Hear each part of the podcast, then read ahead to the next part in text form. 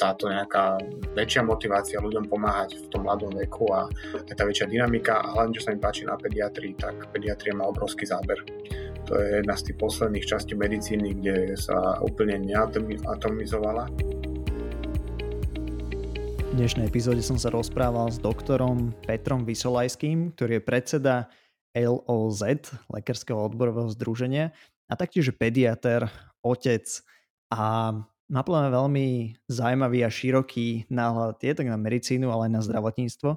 Tak e, ja som si tento rozhovor veľmi užil a verím, že aj pre vás bude prospešný. Rozprávali sme sa nielen o teda jeho príbehu, ale aj o veľmi praktických veciach, čo sa dá zmeniť na zdravotníctve, kde môžu možno aj medici pomôcť? A taktiež na čo si napríklad dávať pozor, keď sa hlásite do novej práce, kde a, ako zmluvu nepodpísať, čo podpísať a aby ste boli trošku viac informovaní. Takže nech sa páči, toto už je Peter Vysolajský.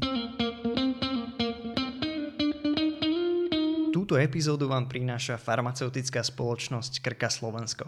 Krka vyrába a ponúka širokú škálu inovatívnych generických liekov a tým pomáha ľuďom viesť zdravý a kvalitný život.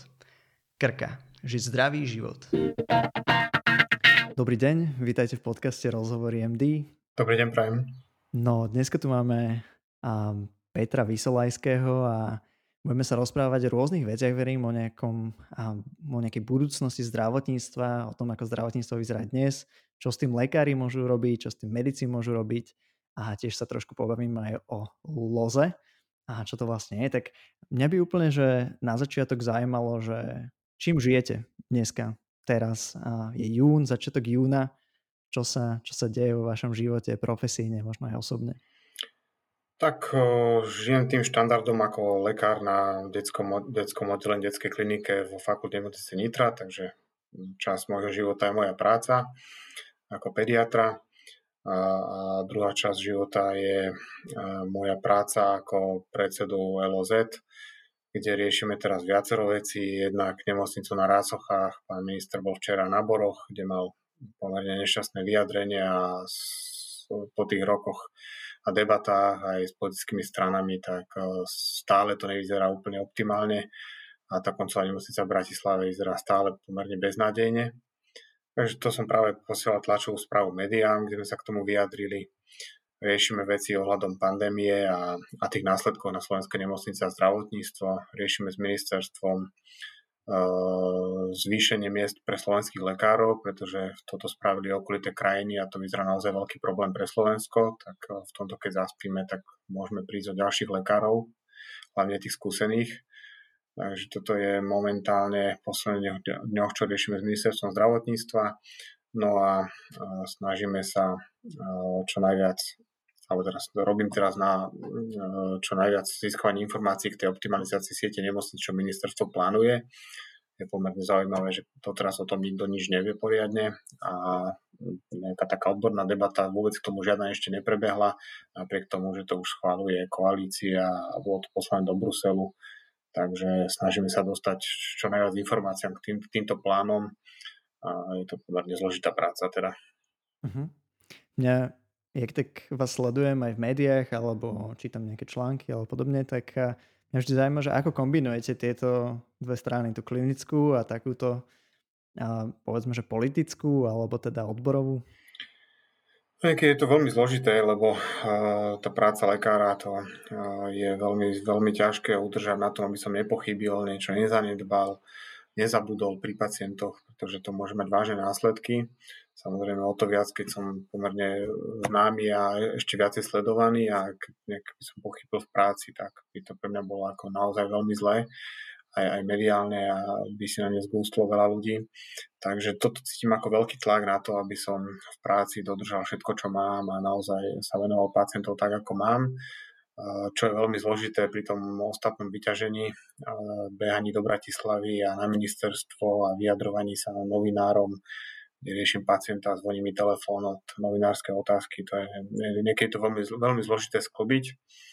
Ale ak mám nájsť na tom niečo pozitívne, tak uh, myslím si, že veľa, veľa lekárov mi dá zapravdu, že okolo 40 keď už naozaj človek dosiahne v tej medicíne to, čo chcel a plánoval a kariérne sa niekde posunie a má nejaké schopnosti a vedomosti, tak teda dosiahnete nejaký svoj pomyselný vrchol, tak veľa kolegov v tom období pomerne vyhorí a snaží sa nájsť niečo iné ako medicínu. A mne to v tomto pomáha aj v tom, že keďže sa realizujem v tej inej sfére, tak potom veľmi rád prídem do tej práce konečne k pacientom a ten syndrom vyhorenia u mňa teraz zatiaľ nenastal.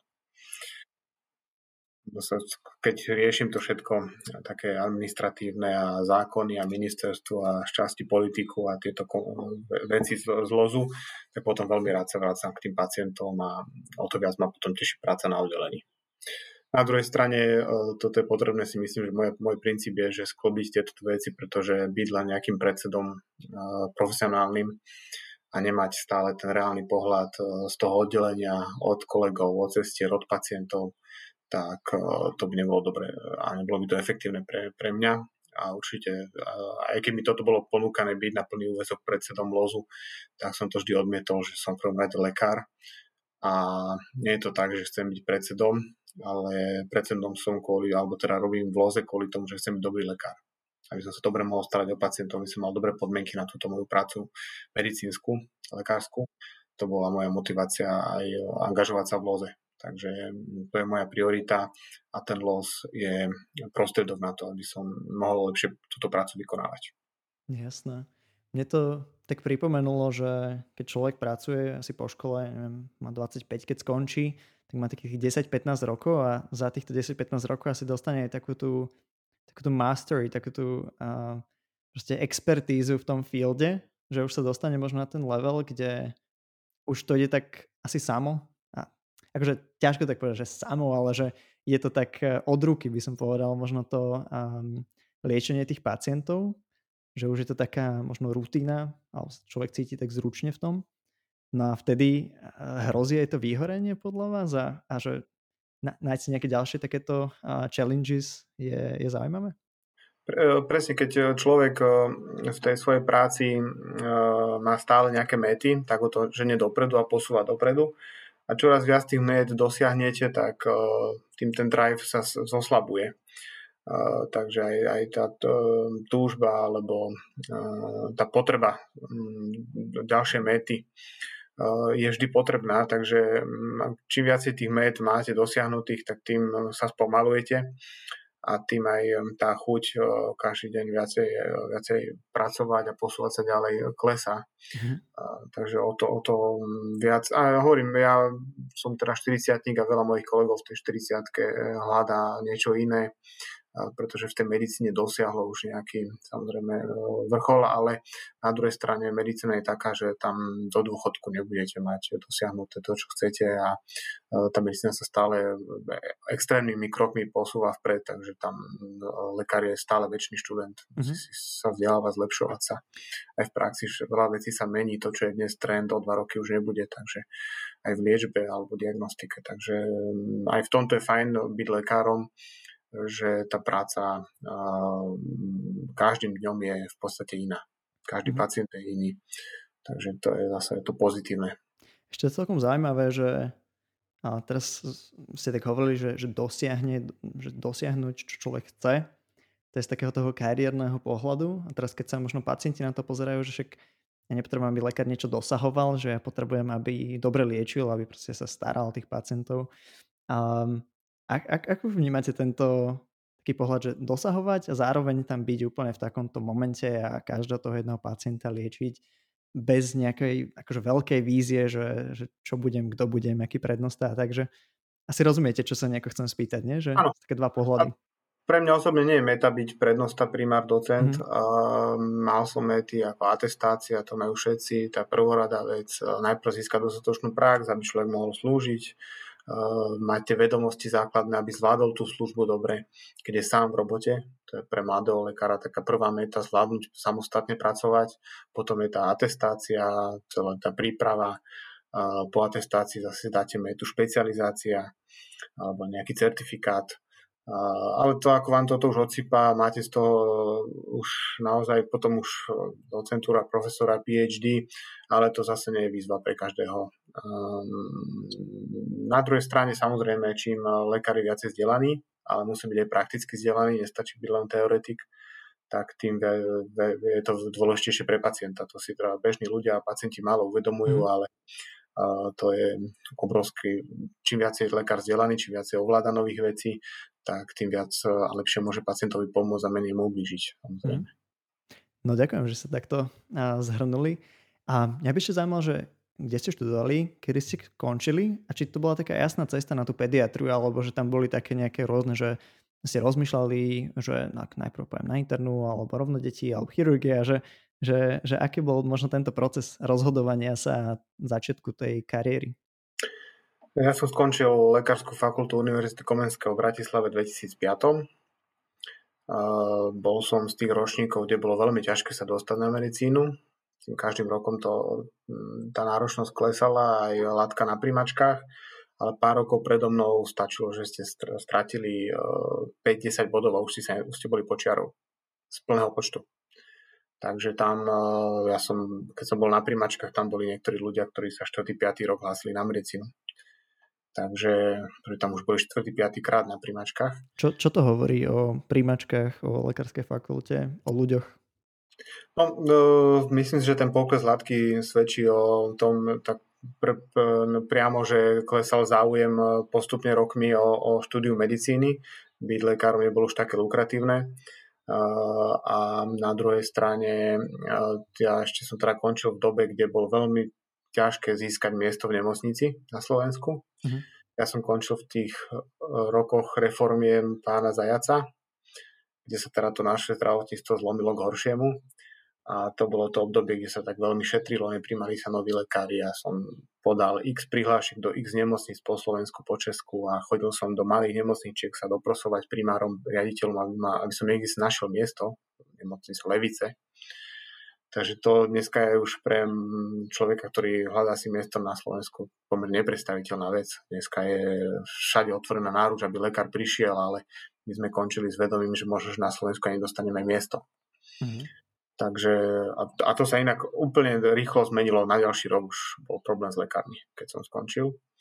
Takže ja som e, si preskakal tým, že bol som rád, že som našiel miesto. My celé štúdium sme boli v tom, že budeme zarábať teda minimálne a čaká nás ťažké obdobie po skončení školy, kde môžeme byť radi, že budeme v robote a mať robotu a že sa môžeme niečo učiť v nemocnici.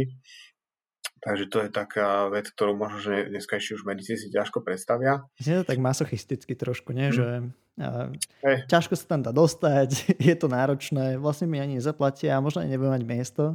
No to, toto my sme ako celé štúdium aj rozmýšľali, že čo, čo, prečo toto vlastne, keď sme si videli ekonómov alebo informatikov a a ten, ten veľký záujem o... Vtedy to ešte také bolo, že sa na medicínu bola veľká prestíž a uh, mali sme ešte starých profesorov, kde sa ako tvrdo vyhadzovalo biofyzika, anatómia. Každý, každý rok bola ťažká skúška nejaká, ktorú keď človek nespravil na prvý, druhý krát, tak mal obrovské problémy ten ročník skončiť. Tak to asi, asi aj, aj dneska je, ale veľmi veľa kolegov ako skončilo lekárskú fakultu predčasne, vyleteli zo školy. Takže bolo to ešte také, také pozostatok tej starej školy, starej doby, že jednak uh, ťažko sa dostávalo na medicínu vtedy a aj veľmi ľahko sa s nej vyletelo. Mali sme ešte tých starších profesorov prednostov na, na, na tých skúškach, ktorí boli veľmi prísni. Už to teraz neviem posúdiť, ako to je na súčasnej medicíne, ale teda vtedy to bolo pomerne zložité. No ale ja som teda e, hľadal po škole v 2005 e, miesto, bolo to tie obdobie tých reforiem, takže tí riaditeľia, primári nevedeli, čo bude ďalej, bol veľký tlak na to, aby e, čo najviac najlepšiu ekonomiku mali, takže sa báli niekoho nového prijať, bol obrovský problém dostať miesto. Ja som hľadal teda po celom Slovensku miesto, naozaj, že úplne drobné nemocnice sme si poslali žiadosti a neprijali nás. Pre nedostatok miesta, čo je dnes úplne nepredstaviteľná vec.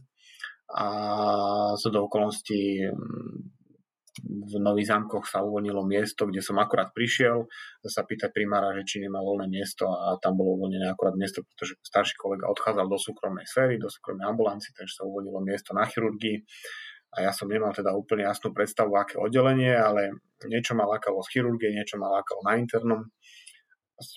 pre každý ten obor som mal niečo pre a proti a som si povedal, že mm, a kde bude voľné, tam z týchto dvoch mm, odborov pôjdem, tak sa uvoľnilo miesto na chirurgii, tak som sa tam zamestnal. Na chirurgii som pôsobil vyše roka, ale časom to vo mne dozrelo, že tá internistická časť medicíny ma asi láka viacej a keď som sa rozhodoval medzi internou a pediatriou, teda internistickými obormi, tak e, som sa rozhodol nakoniec pre pediatriu, ktorá sa mi páčila už na škole. Bolo to také mm, e, veľmi dynamická veda, e, dynamická medicína, predsa len ide o dieťa, o mladého človeka, ktorého keď zachránite iný pocit, ako keď pomôžete 90-ročnému človeku a tam už ťažko niekedy je pomôcť, takže um, táto nejaká väčšia motivácia ľuďom pomáhať v tom mladom veku a aj tá väčšia dynamika a hlavne, čo sa mi páči na pediatrii, tak pediatria má obrovský záber. To je jedna z tých posledných častí medicíny, kde sa úplne neatomizovala, ale my máme pacientov na oddelení len z dôvodu, že majú menej ako 19 rokov, takže máme úrazy hlavy, bolesti brucha, chirurgických pacientov, urologických, s očnými ťažkosťami. Takže tento spektrum pediatria je, pediatra je pomerne záživné, pretože sa tam naozaj ne, neúzko špecializuje len na srdce a, alebo len na vysoký tlak. Takže v tomto mm-hmm. si ma pediatria získala. Jednak o to, že ako, ako pacienta tam bojujeme, aby sme ho zachránili alebo uzdravili a jednak ten široký záber pediatrie pediatria má aj svoje veľké nevýhody a to je hlavne to, že ten váš pacient k vám príde aj s dvomi zdravými ľuďmi, s dvomi rodičmi. To je veľká časť pediatria, niekedy veľmi nepríjemná. Jasné. A vy teda pracujete v nemocnici v Nitre? A aj v nejakej ambulancii, alebo je to nejaký taký plán, že, lebo často tí pediatri teda chodia potom do nejakých asi ambulancií, potom ako získajú skúsenosti v nemocnici. Hm, aký je možno váš plán, alebo prečo ste v nemocnici, prečo, alebo ako to máte vy? Ja som eh, pediatr a spravil som si špecializáciu, ktorá mi trvala, trvala 5 rokov. 5 rokov pediatria k atestácii a potom som si spravil tú nadstavbu, špecializáciu hm, pediatrická gastroenterológia, hepatológia, výživa. Eh, to sú aj tie endoskopie a gastrofibroskopia, kolonoskopia a, a ochorenie traviaceho traktu, pečenie, ale aj výživa detí. Takže je to tiež, e, som nadviazal na to, že na tej chirurgii ma, ma bavilo aj to manuálne, takže to teraz môžem trošku využívať aj pri tej diagnostike bolesti brucha, ale aj pri tých endoskopiách tá manuálna zručnosť je potrebná. Takže som si vybral tento obor e, a tým pádom e, môžem vykonávať aj špecializovanú ambulanciu, to je pediatrická gastroenterológia, tu robím v rámci fakultnej nemocnice ako štátne pracovisko, tým pádom hoci ďaleko lukratívnejšie bolo pre mňa odísť do súkromnej sféry a otvoriť si obodnú ambulanciu alebo mať špecializovanú ambulanciu gastroenterológie. Ekonomicky by to bolo pre mňa určite výhodnejšie, ale uh, viacej ma baví práca v nemocnici, pretože je to z môjho pohľadu taká lepšia medicína. Hej, aj ste asi v tom kolobehu, jak ste hovorili medzi tými kolegami, že viete presne, a aké sú tam tie ťažkosti a s čím sa nejako tí kolegovia bortia, alebo niekedy aj z čoho sa možno tešia. No a tam vstupuje aj ten los, hej? že um, ako nejaké odborové združenie sa snažíte vlastne pomáhať tým lekárom alebo iným zdravotníkom s nejakými a pracovnými podmienkami alebo možno nejakými a, sociálnymi aj možno kultúrnymi. A, tak čo je vlastne ten los a na, na, na čo je to vôbec dobré? Uh, los, lekárske odborové združenie, to odborové to nikto z nás tak nejak extra e, sám to až tak nepozdáva, ale bola to jediná možnosť, ako tieto veci riešiť.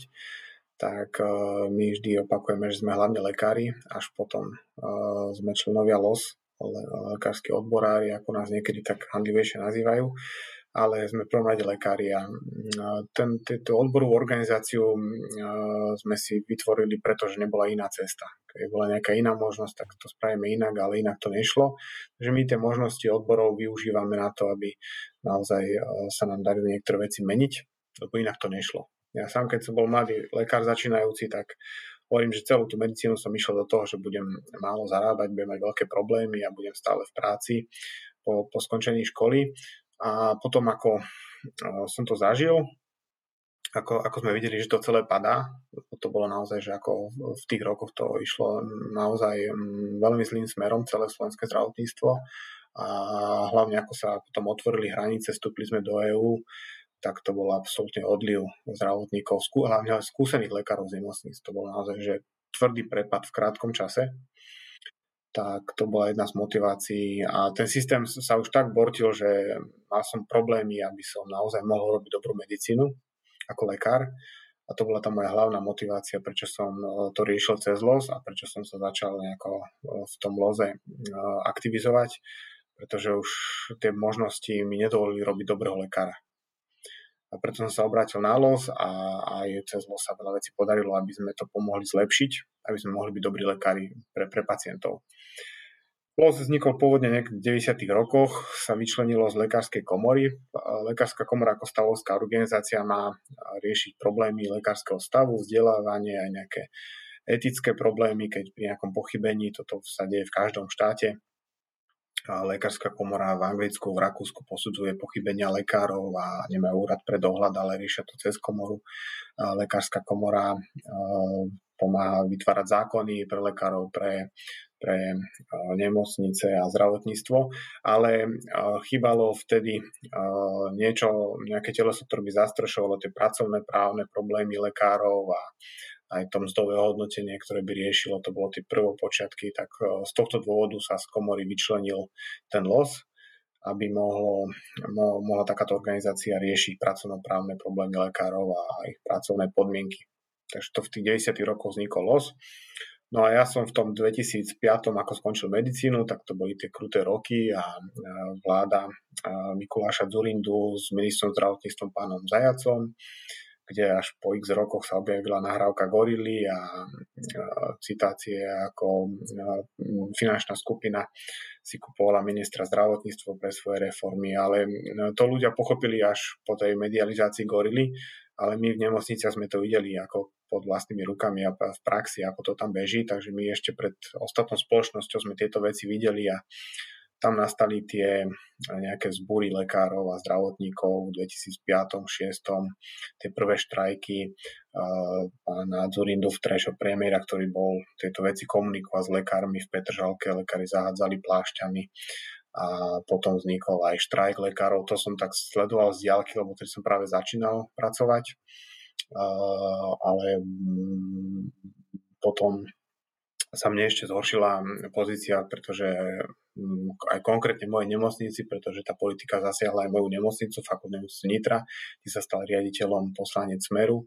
Tam sa stalo veľmi veľa zlých zmien a naša nemocnica bola jediná štátna zisková nemocnica, ale ten zisk sa v tých podmienkach dal zabezpečiť len na úkor medicíny a, a na úkor starostlivosti o pacienta a to boli konkrétne viaceré zážitky, ktoré som si povedal, že to už ďalej takto nejde. A keď sa uvoľnilo miesto predsedu Lozu v Nitre, tak v podstate bol tam veľký strach voči vedeniu, tak to v podstate nemala nikto robiť. A ja som si povedal, že buď alebo, buď sa to tu zmení, alebo odchádzam, že nemám čo stratiť. A išiel som teda do toho, po, zvolili ma za predsedu lozu v Nitre a niektoré veci sa nám v tej Nitre podarili zmeniť, zlepšiť, ale uh, bolo to veľmi, veľmi ťažké a boli aj osobné tlaky a mladý natestovaný lekár, keď sa postaví riaditeľovi nemocnice, tak si viete predstaviť, čo všetko na ňom môže nájsť a ako mu to môže znepríjemňovať. Štým som si preskákal nejako, mal som vôbec problém sa dostať na atestáciu samozrejme, ale keby som nemal tú ochrannú ruku lozu a pomoc správnu, tak uh, by som mal ďaleko väčšie problémy. Takže toto všetko som prežil vďaka lozu a vďaka pomoci kolegov. A o tom je zmysel toho lozu, že lekári sa dajú dokopy a už to nie je jednotlivec, ktorého môže ľahko každý odpáliť, ale je to všetci nemocniční lekári a proti tomu sa ťažko ako mm, robia zle, keď sa postavia kolegovia za vás. Tak to je základná myšlienka lozu, že nie je to jednotlivec, ale za, tie, za toho jedno človeka sa postavia kolegovia. A preto sa nám podarilo v Nitre veci aj zmeniť. No a potom prišlo to obdobie ďalšej vlády, kde sa chystala doprivatizácia slovenských nemocníc, akciovky, pán Uhliarik, ktorého ľudia začali volať Pentiarik. A tam zase tá situácia dospela do takého štádia, kde sme si povedali, že inú možnosť nemáme, buď tu odídeme zo Slovenska, alebo to tu zmeníme. A preto sme išli potom do tých výpovedí v 2011, kde sa nám to šťastie podarilo, veľa vecí. Lekárom stúpli platy konečne, to sa odrazilo inak aj na príjmačkách na medicíne, kde konečne po 2012 začala stúpať latka, dovtedy klesala, bola hranica aj 400 bodov, ak si dobre pamätám, a teraz to zase stúpa, teraz zvyšuje sa záujem o štúdiu medicíny, čo je veľmi dobré, lebo idú tam kvalitnejší doktori a, a takí, čo tu chcú aj pracovať a po 2011 vtedajší pred, celoslovenský predseda, ja som bol podpredseda, som sa stal potom celoslovenským podpredsedom a v, tom, v tých výpovediach som bol podpredsedom a potom uh, si ma zvolili za celoslovenského predsedu LOZu. Takže od 2012. vediem ten celoslovenský LOZ. Mm-hmm. Čo sú také možno najväčšie milníky, čo sa tak najviac podarilo alebo za čo, na čo ste takí hrdí? Tak keď si nejak, možno, že veľa tých mladých medikov, ktorí to teraz počúvajú, možno už tie kauzy nezaznamenali, boli mladší a nie každý pozera každý deň médiá, ale keď si vygooglite akúkoľvek medicínsku kauzu v posledných rokoch, tak prišla vďaka lozu a my sme ju riešili. CT v Piešťanoch, kotolník v Žiline, výpovede lekárov v Žiline, kde chceli zavrieť interné kauza operačných stolov na 500 kilových pacientov v Nitre, akúkoľvek kauzu v zdravotníctve v posledných rokoch, Paškovci a Foraj, Tetánka, tak väčšinu tých vecí sme my riešili alebo priniesli na svetlo sveta ako los k bielenie pacientovej dokumentácie v Nitre, kde pani doktorka, pani terejšia pani primárka Pechočaková sa stala bielou ranou, dostala ocenenie ten, ten spor aj vyhrala nakoniec, ustražila z toho svojho pacienta. Takže množstvo tých vecí, ktoré sme možno teraz ani nespomeniem na všetky, ale aj tie najkľúčovejšie CT, kotolník Žiline, toto všetko sme, sme riešili. Toto pre mňa, to, to, ako to vnímam, že to sú také rôzne body hej, na také nejakej tej zdravotníckej mape a riešenie týchto malých kauz pomáha nejako zlepšovať ten systém ako celok, ten systém v úvodzovkách, čo všetci hovoria, že treba zlepšiť systém, že, že pomohlo to, alebo že treba tam nejakú úplne že ďalšiu prevratnú vec, nejakú prevratnú reformu? My sme uh, jednak také principiálne veci, keď sme upozorňovali na tú pentu v zdravotníctve, kde ľudia ešte netušili, že o čom rozprávame a prejavilo sa to až po tej kauze Gorila. A dneska je na tú pentu ďaleko iný pohľad a spoločnosti. Toto bola veľká práca nás, kde sme na to upozorňovali a vôbec to myslenie ľudí v tomto zmeniť. Slovensko má veľkú, e, veľkú nevýhodu, že sa sme nastavili myslenie ľudí také, že všetko tie štátne nemocnice to je niečo odpudivé a, a zlé a všetko treba sprivatizovať a vtedy bude raj na zemi. Dnes máme 80% slovenského zdravotníctva v súkromných rukách, teda sprivatizované. A teda pýtam sa, že či nám to pomohlo, či je toto lepšie čo napríklad proti Českej republike. My sme sa v tom 2003-2004 rozišli naše zdravotníctva české a slovenské. To vtedy sme kráčali nejakou spoločnou cestou a dneska veľa krajín hovorí, že Česi na to, čo tam dávajú, aké, aké pomerne malé peniaze oproti Rakúsku alebo Holandsku, tak Češi majú jedno z najefektívnejších zdravotníc, zdravotníctiev. No my sme sa v tom 2003-2004 roku s nimi rozišli a my sme išli cestou privatizácie a púšťali sme tam tie finančné skupiny a žiaľ teraz sme stave, ako sme a a keď pôjdete na Českú konferenciu zo Slovenska, tak vidíte, ak Česi sú x rokov pred nami ďaleko, ďaleko v tej medicíne a kvalite výkonov. A, oni nás od toho 2003. 5. roku ďaleko predbehli a to, to je pomerne tragické, keď toto človek vidí, že povedzme v podstate na rovnakej štartovej čiare, kde sme dnes. Takže toto bola tiež a je naša úloha lekárov tieto veci vysvetľovať, pretože my s tým denne žijeme, vidíme tie problémy, aj, aj tie pôvod tých problémov, ale bežnému pacientovi, človeku toto vôbec nedochádza. A tu sa hovorí o efektivite nemocníc, a ako, a potom ľudia sú naštvaní, že nemal na nich lekár čas, že nič im nevysvetlil, nepovedal. Keď na Slovensku je perfektná ambulancia tá, čo musí baviť 70 pacientov za deň, jeden lekár a popri tom ešte odbehuje na operačku, ak je v mojej nemocnici, tak samozrejme nebude mať na toho pacienta čas vysvetliť mu veci a samozrejme ten pacient potom odíde od neho s neprímnym pocitom, že ako sa staral o neho ale médiá sú plné toho, ako potrebujeme mať efektívne nemocnice ekonomicky a nie na Slovensku dôležitá nemocnica, ktorá dobre lieči, to nebudete vidieť v správach, ale každý týždeň vidíte v správach, ktorá nemocnica je zisková, v tom je perfektná. Toto je úplne, úplne šialená debata na Slovensku v tomto smere. Uh-huh. A čo by ste tak želali, že aká zmena by to slovenské zdravotníctvo zmenila, ale mal by najväčší dosah na zdravie ľudí pozitívny? Chcel by to pevné pravidlá, ale tie pravidlá musia byť postavené na základnom princípe, že čo je dobré pre pacienta. To nie je o tom, že teraz budeme nalievať do toho milióny a nepozeráme sa, čo nás to stojí, lebo dobre pre pacienta to sú aj guideliny v tom smere, že je efektívna liečba, neefektívna liečba. Ak sa tohto budeme držať, tak nebudeme plýtvať peniazmi.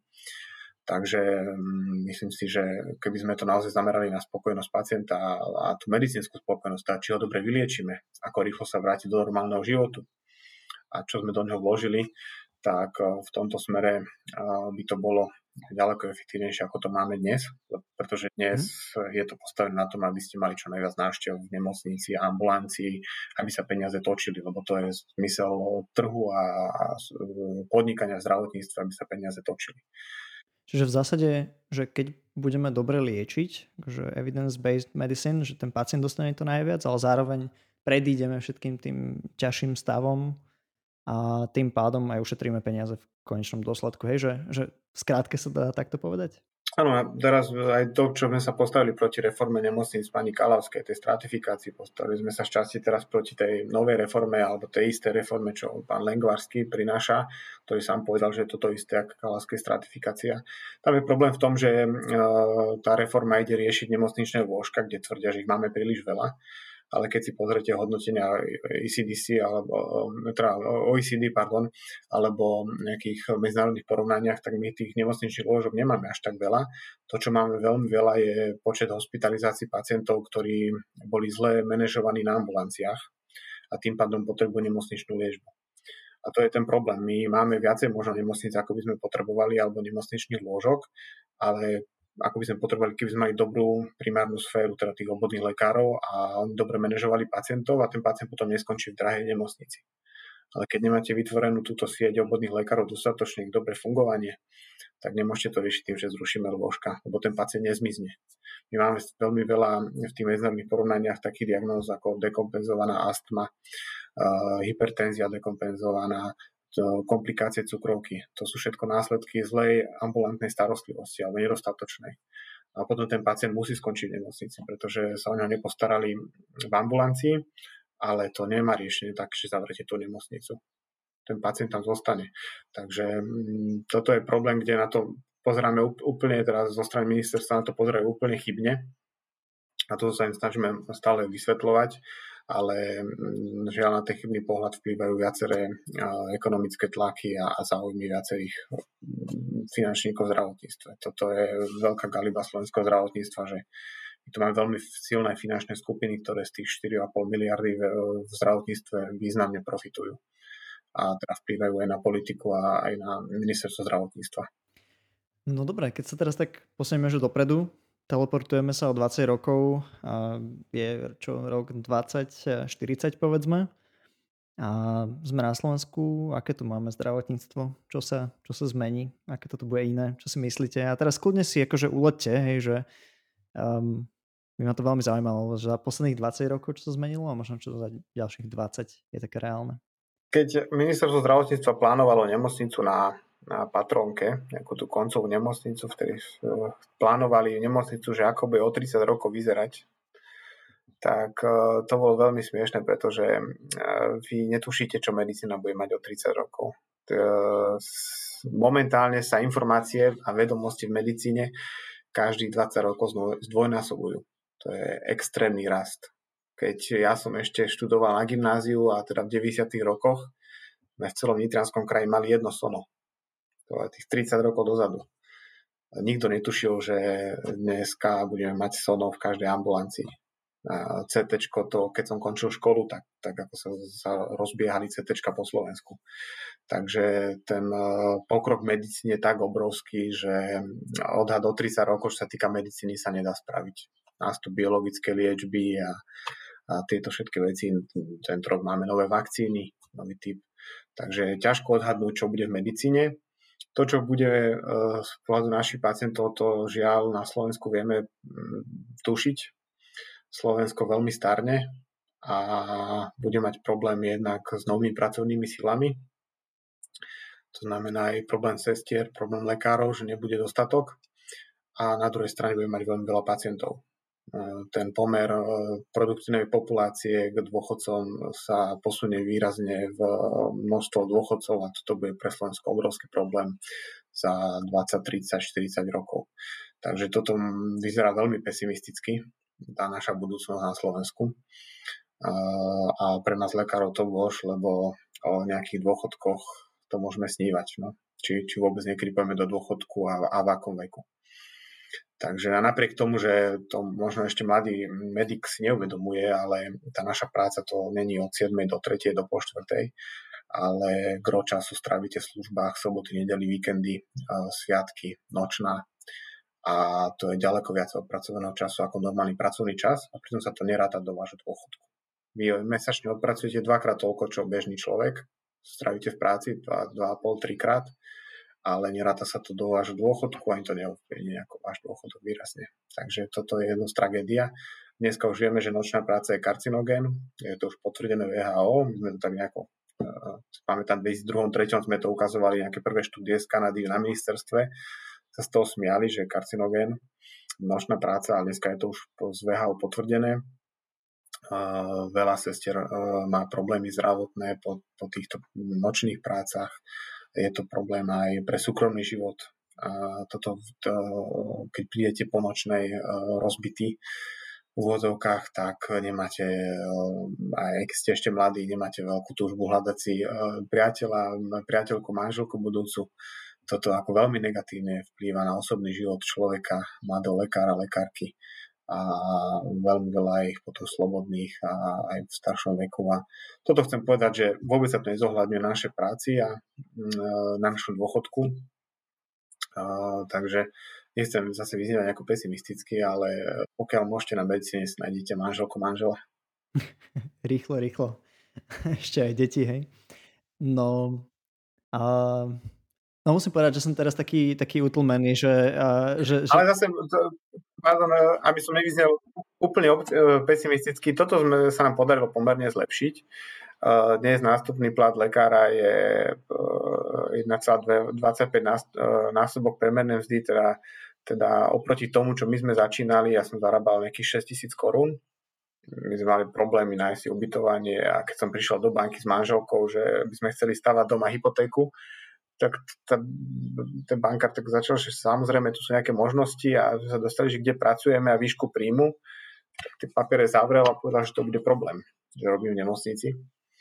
Takže my sme zažili ako pomerne ťažké časy v tomto, ale to chcem povedať, že zase byť optimistický pre súčasných medikov, že to majú ďaleko v tomto smere ľahšie a ten plat sme im vydobili, že pre mladého človeka, čo skončí vysokú školu, ten nástupný plat lekára na Slovensku nie, nie je vôbec zlý.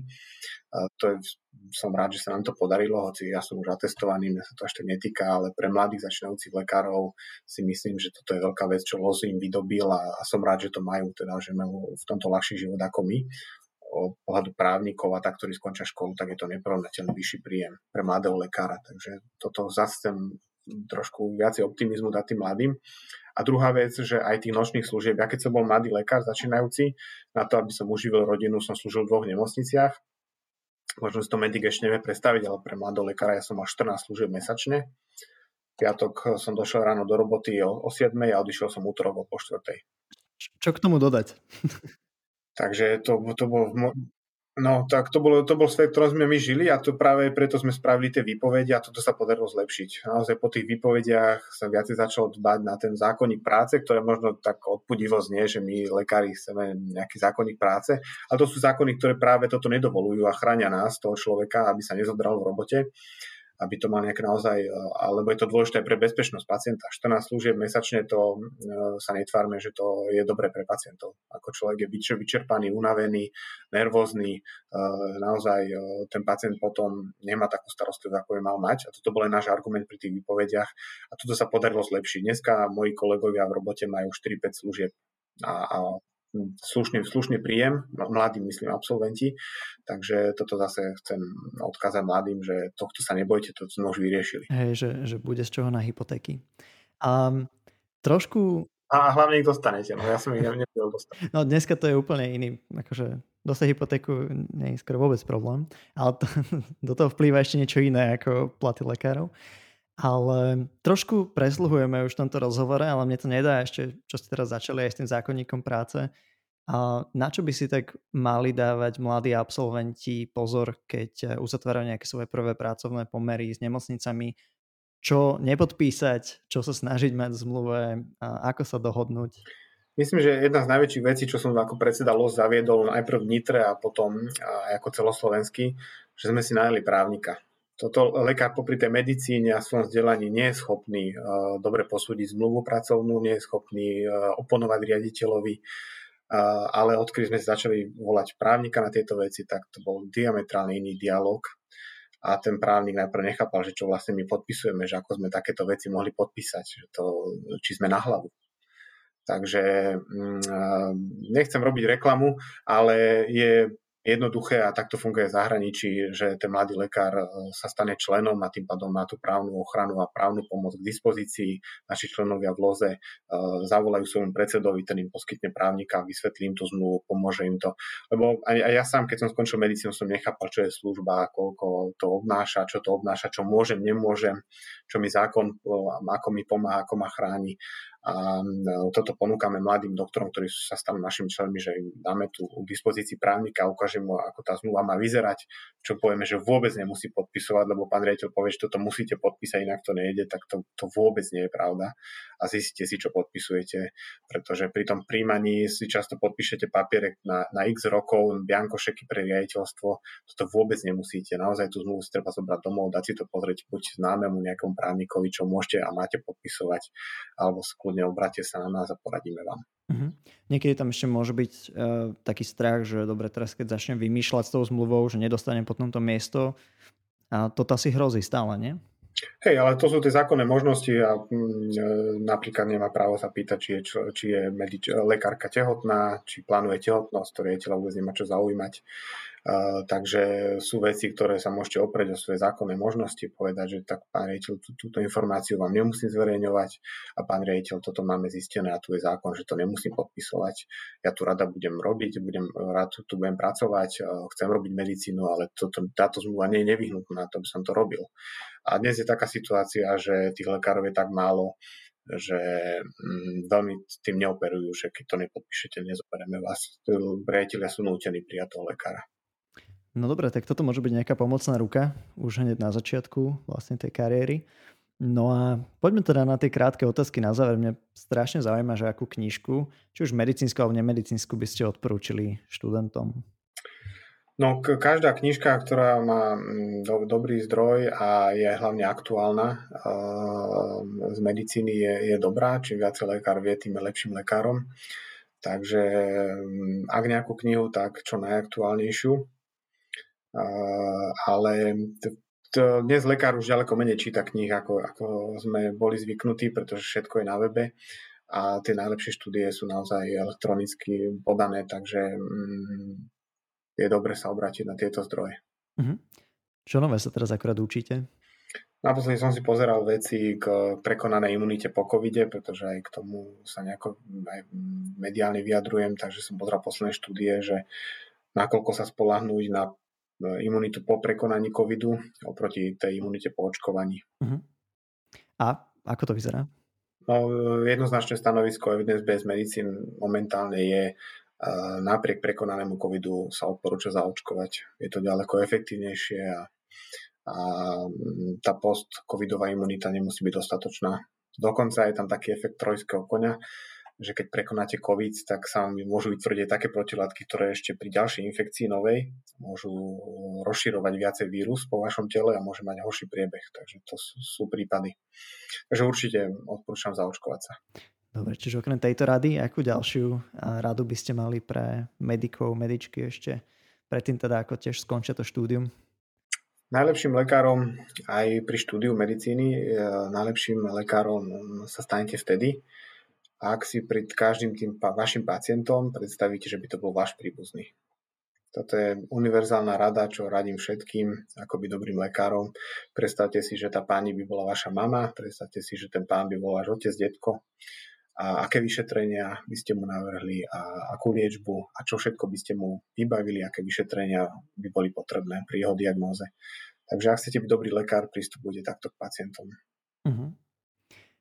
Aký bol váš najťažší moment počas štúdia? My sme sa už o tom trošku možno bavili, ale možno aj začiatku teda tej praxe. Tak uh, najťažšie momenty štúdie boli tie najťažšie skúšky. Pamätám tá anatómia, to, keď som pri, prišiel si tam pozrieť nejaký termín a videl som ešte som bol prvák a druháku je tá skúška a videl som tých druhákov, jak čakali na tú skúšku. To bol ako dosť desivý pohľad, takí zombie vyblednutí ľudia. A, a potom, keď som išiel na tú skúšku, som pochopil.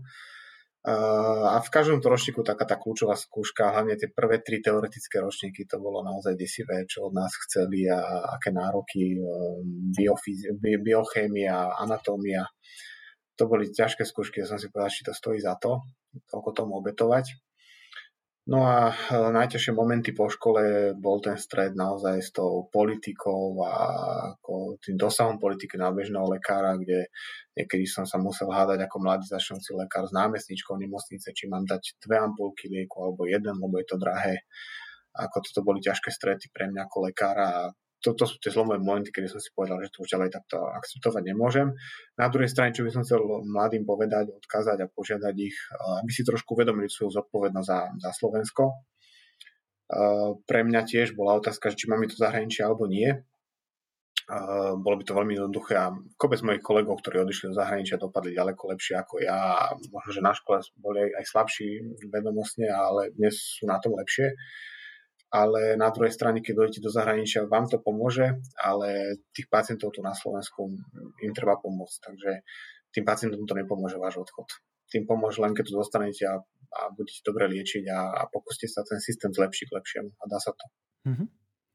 Keby teraz neexistovala medicína alebo zdravotníctvo, tak eh, čo by ste robili? Asi niečo z biológie, eh, z prírodných vied. Eh, predpokladám, to bol môj druhé v poradí, čo som chcel, buď teda dostanem sa na medicínu a mám robiť lekára, čo teda sa podarilo, alebo na druhom mieste by som išiel na prírodné vedy a robil niečo so zoológiou alebo veterinárna prax. Ako rozmýšľal som nad týmto. Že nie, niečo s biológiou určite. Takže tie prírodné vedy tam no. sú, sú napevno. Biológia. Ďakujem veľmi pekne za tento rozhovor, že ste si našli čas. Ďakujem a ja. budem držať palce, aby ste teda nejako pomáhali aj ďalším lekárom meniť to zdravotníctvo k lepšiemu. Ďakujem pekne. Drž, držme si všetci palce. Práve ste dopočúvali rozhovor s Petrom Vysolajským. Ak sa vám páčil, alebo tam boli informácie, ktoré by sa hodili aj ďalším vašim kolegom, tak neváhajte ho zozdieľať niekde na sociálnych sieťach, na Instagrame, na Facebooku. Budeme sa veľmi, veľmi tešiť. A taktiež ďakujeme veľmi pekne za recenzie, ktoré nám nechávate aj na Apple Podcast, aj na ďalších platformách. Takže počujeme sa opäť o týždeň.